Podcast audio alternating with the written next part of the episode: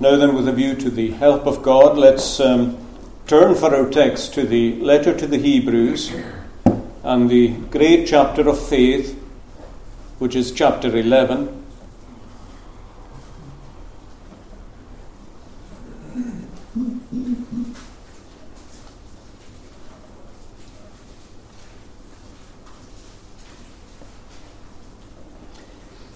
The verse that speaks about the faith of Moses' mother and father, which is verse 23. Hebrews 11, verse 23. By faith, Moses, when he was born, was hidden three months by his parents, because they saw he was a beautiful child and they were not afraid of the king's command. So by faith, Moses was hidden for three months by his parents because they were not afraid of the king's command and also because they saw that he was a beautiful child. Now, usually, of course, when a, a woman Uh, conceives and has a child, it's a reason for rejoicing.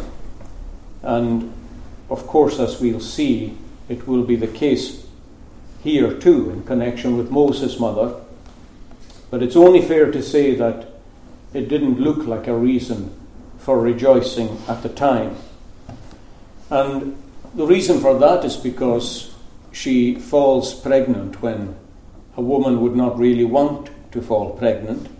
That's in the middle of a persecution which had now risen to the point of being a genocide.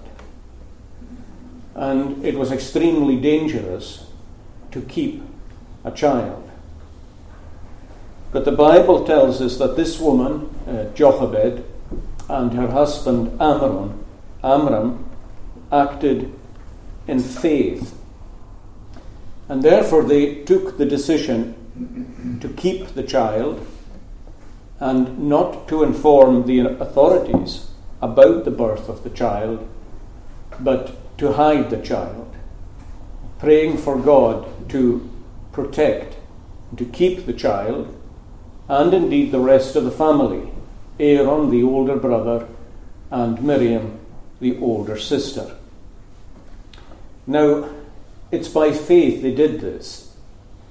They didn't just do it on a whim or in a kind of blind hope, but they did it spiritually and intelligently. It was a response to what they believed with all their heart God wanted them to do. And this act of faith is so great and it sets such an example that it's recorded for us in the great chapter of faith in Hebrews chapter 11. And of course, it leads to the birth of Moses, who is a colossus in Israel and indeed in the church of God through the ages. He was the redeemer or the deliverer used to bring Israel out of Egypt, and he sets in motion really all the events that are recorded in the book of Exodus and indeed beyond. Now, with God's help, I would like to um, do a fairly close study of the book of Exodus with you as the Lord so leads us. And I think it's fitting and right that we begin by noting Moses' parents. And it's important to note them because it's easy to overlook them. And one of the reasons it's easy to overlook them is to make the casual assumption that verse 23 is about Moses, when it actually isn't. There are three statements made involving faith and connected to Moses. We know verse 27 very well that by faith Moses forsook Egypt, not fearing the wrath of the king. We also know verse 24 very well, which tells us that by faith Moses, when he came of age, refused to be called the son of Pharaoh's daughter, choosing instead to suffer affliction with God's people rather than enjoy the pleasures of Egypt just for a little time. And because verse 23 begins with the words, by faith Moses, we think it has something to do with Moses' faith. But it has nothing to do with Moses' faith at all. Moses is absolutely passive in verse 23. He does nothing. It is his parents who do something. It is his parents who believe. Read the verse again. By faith, Moses, when he was born, was hidden. He didn't hide himself. By faith, he was hidden. Three months by his parents. Why? One, they saw he was a beautiful child. That expression means far more than we might think it means. We'll see that tonight, God willing. So they hid him because he saw he was a beautiful child and because they were not afraid of the command of the king. So our attention is drawn to the faith of Moses' parents. Now, I want to look with you at their faith, and as we do so, we'll get an understanding of the opening of the book of Exodus itself to set the scene for a closer study of it. Now, Moses' parents were born and they lived in Egypt as the children of Jewish settlers there. And both of them, Amram and Jochebed, saw a huge change in their lives. Just like the Jews saw in Germany in the 1930s. Uh, many of the Jews at the beginning of the 1930s were prosperous and they were happy and content. Within a space of, of course, 10 years, that had changed completely. They moved from prosperity to poverty and from comfort to suffering. These changes, friends, can come very quickly amongst peoples and in nations. And even these days, some people are at last waking up to understand that the trajectory of world history isn't just going like that, as though people are getting better and better and better off all the time and getting more and more comfortable and more and more healthy. These things come in peaks and troughs. And I suppose there's a generation rising now that thinks, well, it's only previous generations that were poor. It's only previous generations that were hungry. It's only previous generations that went to war. We've grown out of poverty and we've grown out of war and we've grown out of hunger. Not so. We don't even grow, we don't even rest secure in being a democracy for the rest of our lives either. After all, Hitler himself was elected. People forget that. The fact of the matter is, friends, that if God so wills it, all these things can be taken off us and stripped in a twinkling of an eye. And, and God is giving us reminders in recent days that these things can be so. They haven't happened quite yet, but we see enough if we have eyes to see to remind us that God is in control and can quickly change our prosperity into adversity. Happened to the Jews in Germany, and it certainly happened to Israel in Egypt. Now, when Israel first went down to Egypt as a people in Jacob's day, they were treated well there, and they were treated well because of Joseph, who went down there first. And most of you know how God used Joseph and blessed him. And he took Joseph to prominence at a time that saved the Egyptian nation from seven years of famine. Pharaoh recognized that the power of God was in Joseph, and he took him to his right hand position and left the administration and the economy of Egypt absolutely in Joseph's hands. And because of how good Joseph had been for him, the whole family of Israel were invited to come from Canaan into the land of Egypt. Now, God's hand was in that. God had a purpose in that, uh, which we'll see just a little later on. But they settled as shepherds in the land of Goshen. God prospered them greatly, and they multiplied greatly in the land of Goshen. But then you may have noticed in our reading in Exodus 1 and in verse 8, we suddenly read that a new king arose who did not know Joseph. It doesn't simply say that another king came because Pharaohs came and went, but a new king, new and kind, a new kind of king who didn't know Joseph. In other words, he didn't care for Joseph, he didn't care for Joseph's legacy, and didn't care for the way in which Joseph's legacy had changed Egypt as far as they were concerned.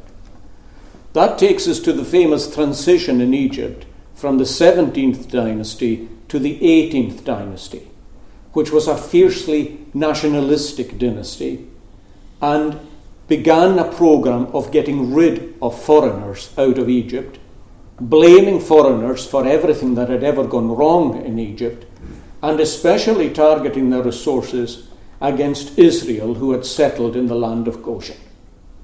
And Pharaoh says, Who knows that the more resourceful they become, the more numerous they become, the more likely they are to take over or to ally themselves with another nation who might wish to take us over. And so, just in a moment of time, the official policy of the Egyptian nation changed from being one of encouragement and tolerance to being one of persecution and eventually genocide. And with that, their focus obviously fell upon the Lord's people as the target of their persecution. And you know how these things begin. First of all, small acts of discrimination that you would hardly notice. They would hardly make the newspaper today if you were living in Egypt. But then it eventually grew. Their wealth became more taxed, eventually, finally confiscated. Their labour came to be forced labour and eventually came to be slave labour. Finally, Pharaoh felt comfortable enough, simply because there wasn't enough opposition amongst the people in Egypt to what was happening, he felt comfortable enough to proceed with genocide. Two stages in that. First of all, he works through the midwives to keep it all low key. He says to them, Every time a male child is born, kill it. A female child, you can let live. This doesn't work. In spite of that command, the children of Israel still grow and they multiply. And we're told they multiplied because the, the Hebrew midwives were not obedient to the king's command. Why weren't they obedient to the king's command? Because they were obedient to the Lord of Lords and the King of Kings' command. They must obey God rather than men. And they made their excuse, but they delivered the boys and they kept them alive. Pharaoh sees the population of Israel grow and not shrink. and so again he feels free to go further with the genocide. He now gives a universal command in Egypt that it's lawful for anyone to kill a Hebrew male child alive. Again, there wasn't enough resistance, there wasn't enough opposition, and so he was free to do this, and every male child could be cast by anybody into the river Nile. Now, this command, friends, in connection with the male seed, is important, spiritually important. Why was it just the boys that were killed? Well, you could say, well, that's just to do with the culture and the values. Because you could always assimilate the daughters into society. But you can't do the same with the sons, so you kill them. Well, that's one explanation. But there's a deeper explanation. And it's an explanation that re- leads us to the real reason for the persecution. And if you want to know what the persecution is really about, you've just got to look at Pharaoh himself. Look at the scepter that he carries in his hand. Look at the headdress that he wears on his head. On his headdress, there's a hissing cobra ready to strike. And the same hissing cobra is on his scepter, the symbol of his rule and of his authority. Because it is the power of the serpent that he exercises. It is the God of this world who is really on Pharaoh's throne, the prince of the power of the air. And the reason that most of the energy in Egypt is being used against Israel is because they are the people of God. They are the visible church of God. They are the light of this world. They are his people upon the earth. They are the means by which God was going to bless the world and bring the gospel to a dark and fallen world. And therefore, it is Satan's artillery that Pharaoh is using. The real opposition is from the power of darkness, which, of course, you know as a Christian is against yourself. The serpent hisses against you and he wants to harm you, to hurt you, or as the Lord says, to kill you and to destroy you. And that is what is at work in Egypt. The real persecutor is Satan himself because he hates the people of God everywhere and in every generation. And the reason he targets the male seed is not simply to eliminate the people, but to kill the Messiah. It's the Messiah that mustn't be born. It's the Messiah that mustn't be allowed to come into this world. It's the Messiah that must be cast into the Nile. Now, significantly, Israel worshipped the Nile. It was the source of their life. What would Egypt be without the Nile? A desert like the Sahara. It's that water of life that makes the land fertile and fruitful and they worshipped it, as we all do. Uh, by nature, we worship God's gifts instead of worshipping God Himself. We find different ways of doing it. We always worship the gifts God has given us rather than the God who gave those gifts. It's what lies at the heart of our idolatry.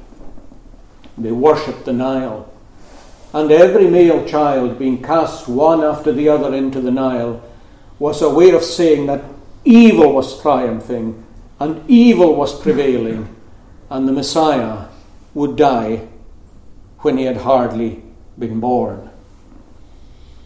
Now, there's a very vivid picture of that in Revelation chapter 12, where there's a picture of the church as a woman ready to give birth. And we're told that the dragon, that great serpent, stood before the woman when she was ready to give birth, to devour her child as soon as it was born. There's a very powerful illustration and example of that in King Herod. When the Saviour was born, before he was two years of age, King Herod, empowered by the same prince of the power of the air, animated by the same God of this world, the dragon himself, gives an edict that every child under two years of age in Bethlehem was to be put to death. What is that? But the dragon waiting at the feet of the woman to devour the child as soon as it is born. But to rewind one and a half thousand years, you have exactly the same thing happening here. The dragon is at the woman's feet, waiting for the birth of a child, which she will, which she will devour, swallowed by the mouth of the river Nile.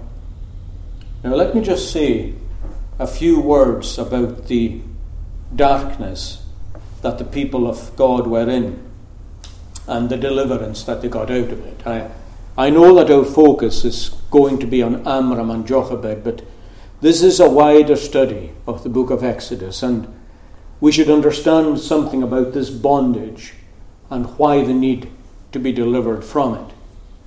Amram and Jochebed grew up when things were quite well, but by the time they had got married, This was their situation. Why? Why are God's people in this mess in Egypt? Why have they reached the point where they're knee deep in mud, making mud bricks, quotas that are impossible to keep, with the lash of whipmasters on their back? Why is it that a proud people, proud in the right way, proud of their God, proud of their heritage, who had been so successful in Egypt, why do they find themselves like this? These questions are always important to ask. Sometimes the answer isn't easy to find. Like, why was I like that? And why am I now like this? Why was the church like that? Why is the church now like this? Why was the nation like that?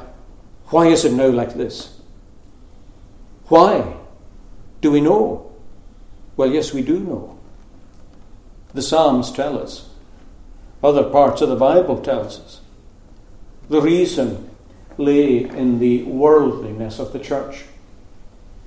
Instead of witnessing to Egypt as a people apart in Goshen, they gradually began to imitate Egypt, to become like Egypt, as though they were the same.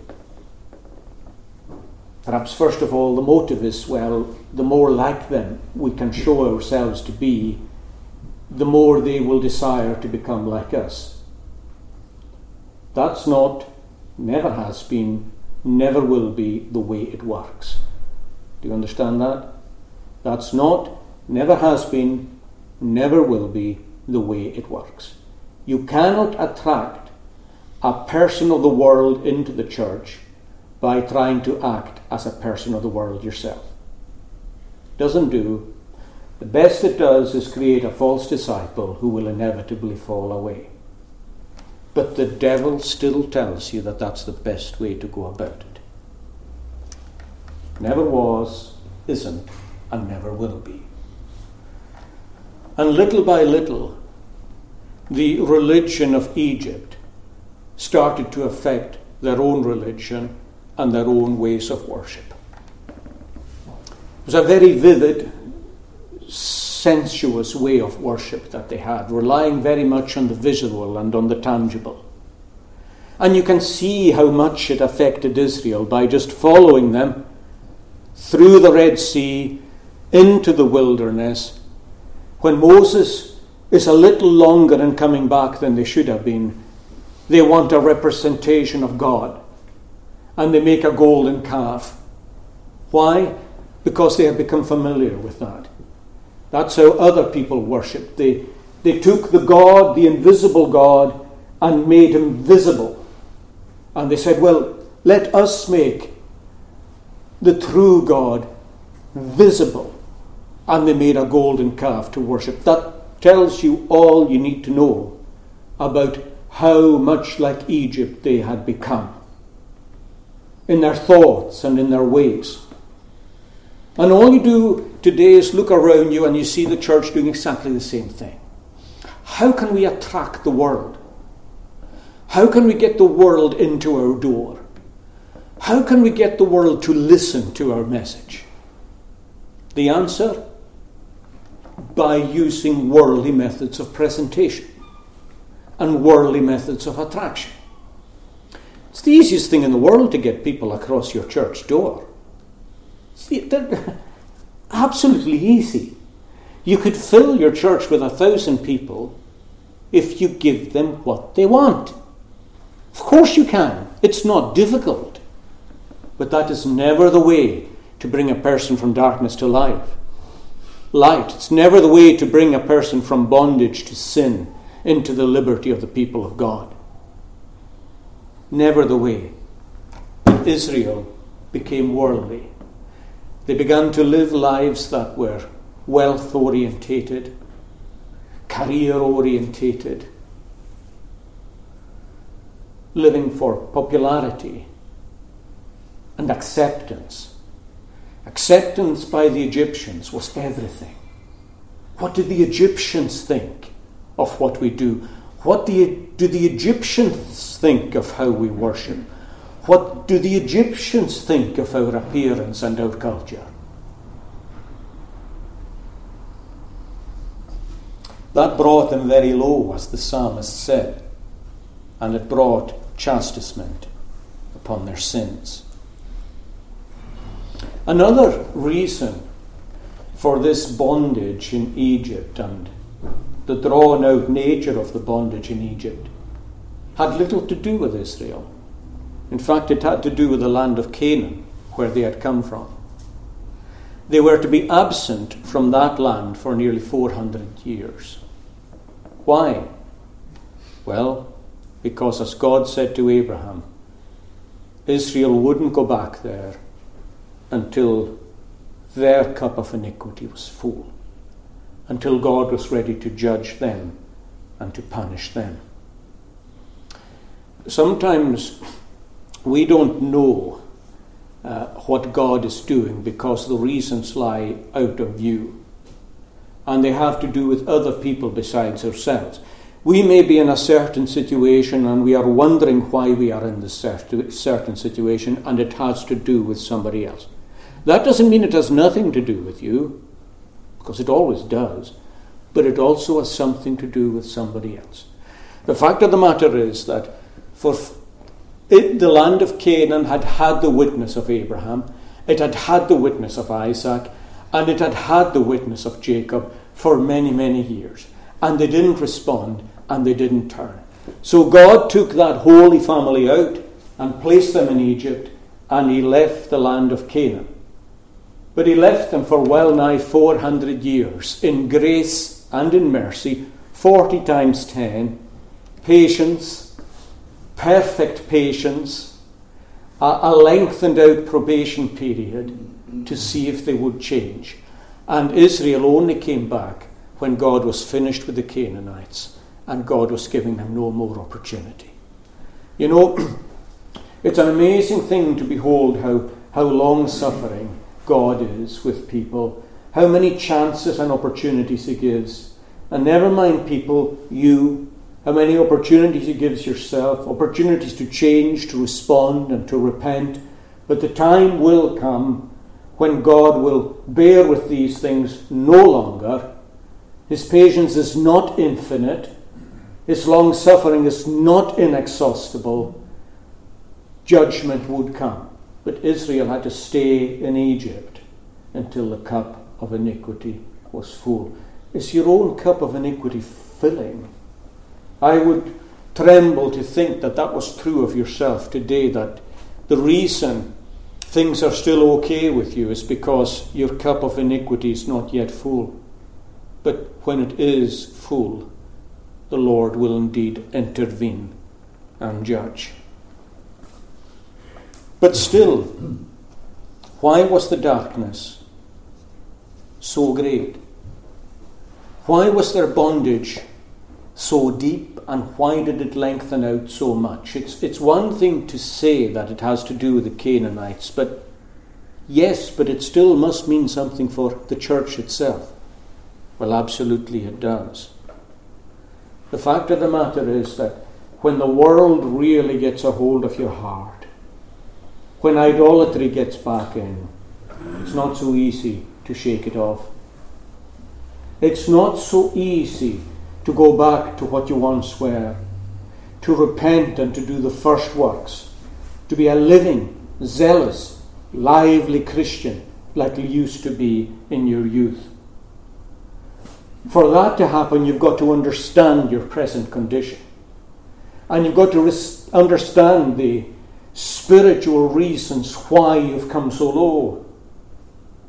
And you've got to recognize your need to pray and to get hold of God, to make a real change in yourself and a real change in your home, in your marriage, in your family, even in your congregation.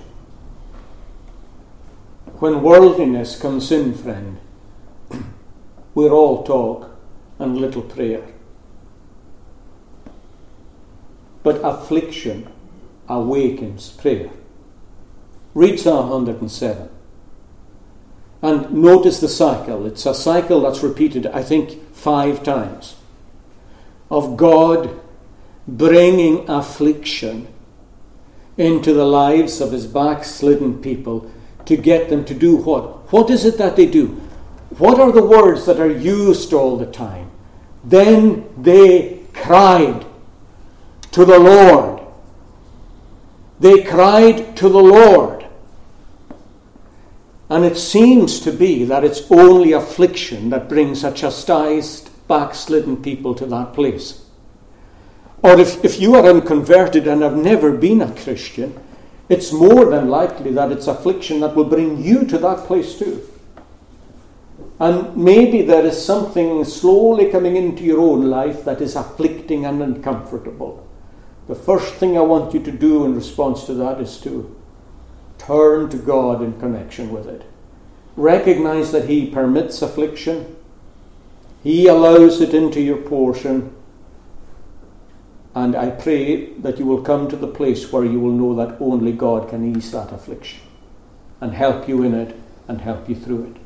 But affliction awakens prayer for ourselves and for others.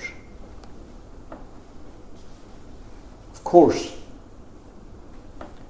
this is also true. That God very often allows the situation to get very bad and to go very dark so that we understand it to be beyond our power. Therefore, we pray it's only when we know it's beyond our power that we pray. And then when God intervenes, the excellency of the glory of that intervention and deliverance will be of God and not of man. Israel would never look back and say, or should never look back and say, well, we got out of Egypt by our resourcefulness and our ingenuity.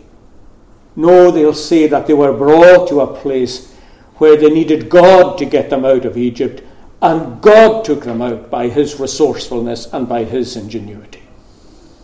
Anything short of prayer and the power of God would be glory to me, glory to you. That in that salvation wrought by thee, Christ's glory is made great. And he allows that darkness to be quite thick in your house and quite thick in your life to get you to pray and then his intervention comes, which always leads to worship. It always leads to worship. Now, when men are busy plotting the church's downfall and prophesying her imminent extinction, God is preparing for her revival. You should always remember that. When people are plotting and prophesying her extinction, God is preparing for her revival. And unknown to most people, perhaps even in, amongst the children of Israel themselves, the time of deliverance was drawing near. I'm saying unknown to most people because I wouldn't say it was unknown to everybody. In, in the darkest times in the church's life, God, God always has his remnant. He's got, he's got his remnant. And when God is going to revive and awaken his people, he uses his remnant. There are people who have kept their clothes clean, they've walked with the Lord, they've sought the Lord, even if they've lost something of their own edge. But God will awaken them and God will pour upon them a special portion of a prayer of grace and supplication, which will be a means of awakening the whole church. He will use a few to bless the many. He has always worked that way. And amongst these slaves who are working there in Egypt, there was an earnest group who, who had their eyes set upon God, even when they were knee deep in the mud. And not only were they waiting for God to work while they were doing the impossible, but they knew that the time was drawing near for God to work. And it's not just that they felt it in their spirits, which you can feel such a thing in your spirit, but they knew it from the Word of God itself. To go back nearly 400 years, God had said to Abraham, Your descendants will be strangers in a land not theirs, and they shall be afflicted, but in the fourth generation they will return. That's the word of God. And the word of God had been passed down, and they knew that word of God. And those believers kept that word of God. Even though this was now the generation that was being put to death. Strange, isn't it, how um, you often find this, how before God's promise is fulfilled, immediately before it, it looks most unlikely. You always find that. You'll even find that in your personal Christian life. Before something God has said will come to pass, just immediately before it, it looks most unlikely. It's the fourth generation that are being thrown into the Nile. How ridiculous it seems to be to hang on to words that were spoken hundreds of years ago, unless you believe Abraham's God, unless you're a friend of Abraham's God, unless you love Abraham's God, in which case you will cleave to his word. The second promise they had came almost in the form of a kind of sacrament. Joseph's bones. When he was dying in Egypt, he said, Don't bury me here, he said, but keep my bones and bury me in Israel when you go back to the promised land. And so he wasn't buried. Um, he was placed in a sarcophagus, as the Egyptians often did. He was mummified. His body was preserved. And it was sealed in the sarcophagus. And there it was as something that could be touched or handled and seen. And as Israel's situation became more and more degraded and more and more desperate, they could still look at the bones. They could still hear the prophet. They could still remember the prophet's words You will carry me from here and bury me in the land of promise. We too have our words and we have our sacraments in our darkest days and in our darkest hours to remind us that whatever God has said will come to pass. It'll come to pass. You've got to hang on, to believe, and to pray because it will come to pass. And the lower they've got, the more they begin to pray. Zion begins to travail. The remnant first. When the remnant start, the whole church starts. One of the reasons the whole church is not repenting is because the remnant herself is still not awake enough. Do you belong to this remnant? On your knees? All of us in our hearts call upon the name of the Lord. Zion will begin to labour. And that's what takes us to the house of Amram and Jochebed. A house more like a mud hut. They themselves are third generation settlers she already has two children. The oldest is a girl called Miriam, and the next is a three year old boy called Aaron. And when she's expecting her next child, the edict is passed. It's enough to turn anyone's joy to sorrow. After all, the Saviour spoke of days of tribulation that were going to come in Jerusalem when the blessed wombs are those that never bore, and the blessed breasts are those that never suckled. In other words, he's saying the situation will be so hard in that city that you'll be glad you don't have a child. You'll be glad you don't have a child. In fact, it's not just enough to turn joy into sorrow. You would say it's almost enough to turn faith to unbelief. I mentioned a minute ago how situations get really, really bad before God's word comes to pass. Well, well, here's a classic case. Why fall pregnant now? Why fall pregnant now? When it's so dangerous to have a child, God's ways are often so, so mysterious. I'm sure she probably said sometimes, why was I not pregnant earlier than this, when my child could at least live, even if he would live as a slave? Or, or why just not at all? Pregnancy can bring many questions into, especially a woman's life. Um, maybe you had a child yourself when you never expected to have one. Perhaps your daughter had a child, perhaps out of marriage, or your granddaughter, and your first response, naturally so, is to say, Why this? Why, why has this happened? Well, friends, that's never, of course, in itself a good thing.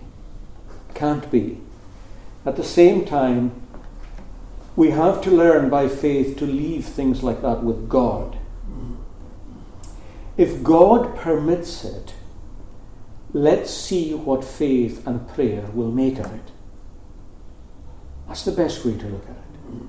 If God permits it, let's see what faith and prayer will make of it. There are terrible things sometimes in the lives of some believers. David never thought a day would come when he would have a child through the wife of a man whom he respected in his own army. Well, it brought grief all right, but let's see what faith and prayer will make of it. Well, it brought us the books of Ecclesiastes and of Proverbs and of the Song of Solomon, for one. They were written by the child of that union. So, like I say, let's see what faith and prayer will make of it. But she does need guidance. She's got two options. One is to obey the edict and report the child and have it killed. The Bible seems to indicate that many of the children of Israel did that.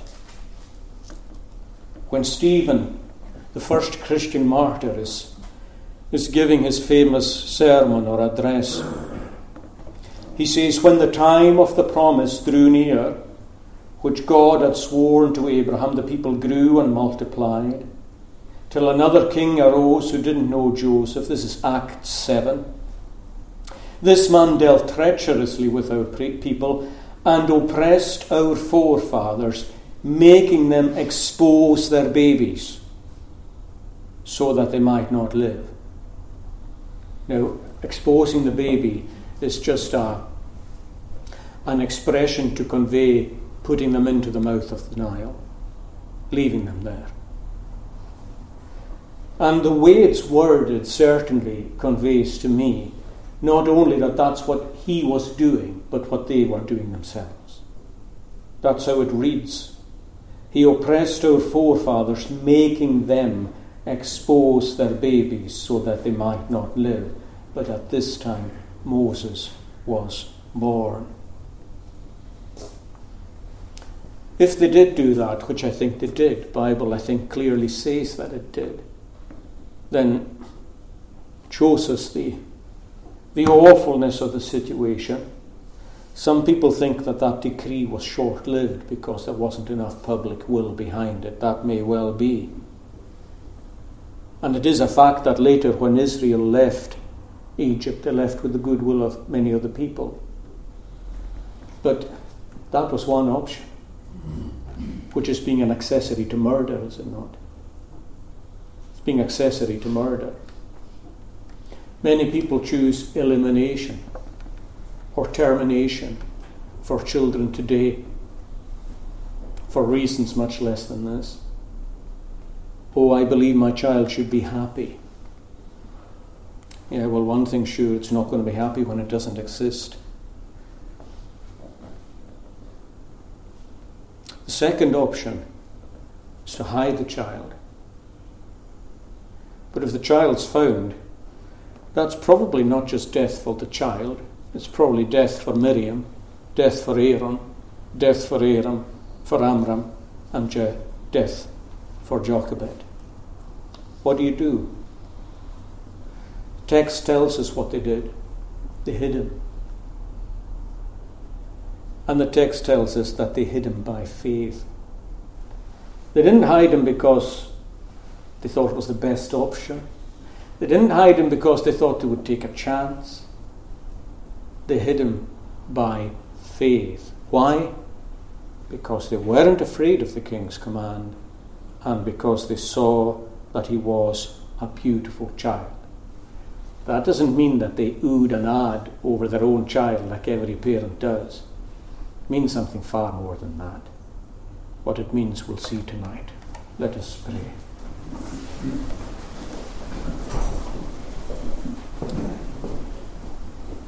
Eternal God, we uh, pray to lay hold of your purposes down through the years, that from age to age your faithfulness endures. Help us to see the rise and fall of kingdoms, but the rise and the fall and the rise again of your church. Enable us to recognize that your dealings with your people are always in mercy and grace, and that their pains and their afflictions are but chastisements to bring them to a better place. O Lord, help us to have the faith of Jochebed and of Amram. Grant us the faith to recognize that you are God and that your purpose will come to pass in our lives too. There are things that come our way and we would wish that they had not, or that they had come another time. Things that maybe bring darkness or even a measure of shame. But help us to wait patiently upon the Lord and to still be doing good until you show us your own purpose in these things. Help us to prepare prayerfully for the evening. In the Saviour's precious name we pray. Amen.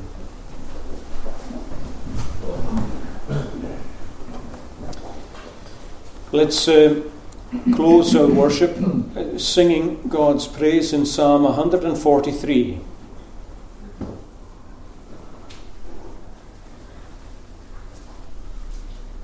And the second version of the psalm.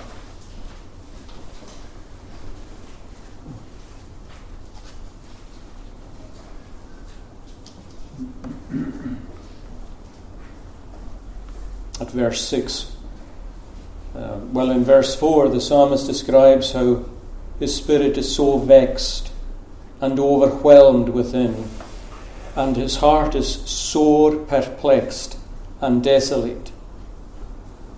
Yet he calls to mind what ancient days record. These are the records of what God's done in the past. And therefore he prays, as I'm sure Jochebed and Amram prayed when they discovered pregnancy in the midst of genocide. Lo, I do stretch my hands to thee, my help alone. For thou well understands all my complaint and moan. My thirsting soul desires and longeth after thee, as thirsty ground requires, with rain refreshed to be. Lord, let my prayer prevail. To answer it make speed, for lo, my spirit doth fail. Hide not thy face in need. Lest I be like to those that do in darkness sit, or him that downward goes into the dreadful pit. Because I trust in thee, O Lord, cause me to hear thy loving kindness free when morning doth appear. Cause me to know the way wherein my path should be. For why, my soul on high, I do lift up to thee. These three stanzas, let's stand and sing them. Oh, I do stretch